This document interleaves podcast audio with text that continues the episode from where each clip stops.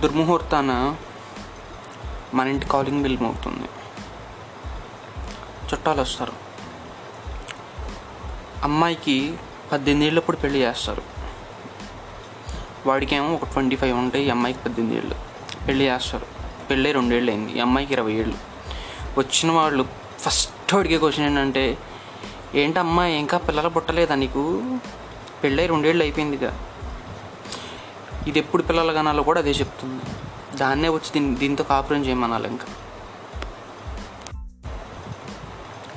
టెక్నికల్గా ఏంటంటే పిల్లలకి అంటానికి పర్ఫెక్ట్ ఏజ్ థర్టీ ఇయర్స్ అమ్మాయిలకి అమ్మాయిలకైనా అబ్బాయిలకైనా థర్టీ ఇయర్స్ వరకు మన పని మన కెరియర్ మనకు ఉండాలి. థర్టీ ఇయర్స్ తర్వాత ఏదైనా ప్లానింగ్ చేసుకోవాలి. వాడేమనుకుంటాడు వీడేమనుకుంటాడు. నేను కొంతమందిలలో ఈ మధ్య ఎంట మొదలుపెట్టాను. నాకు ఇలాగే పె పెళ్ళి అవగానే పిల్లలు పుట్టలేదమ్మా.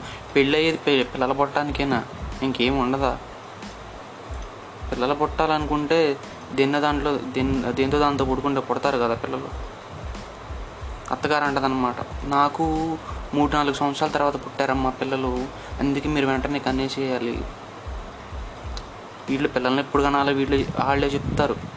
వీళ్ళు వాళ్ళని స్కూల్లో ఎప్పుడు జాయిన్ చేయాలి వీళ్ళే చెప్తారు. అన్నీ వీళ్ళే చెప్తారు.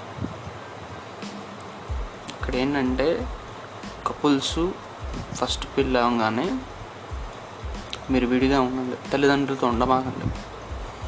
ఏంటి? విడిగా ఉండి వాళ్ళకి ఏం కావాలనో చూసుకోండి. ఆ రోజులు అయిపోయినాయి. వాళ్ళతో కలిసి ఉండి వాళ్ళకి అన్ని దగ్గరుండి చూసుకునే రోజులు అయిపోయినాయి. ఏంటి? నేను చెప్పింది మీలో చాలామందికి నచ్చదు.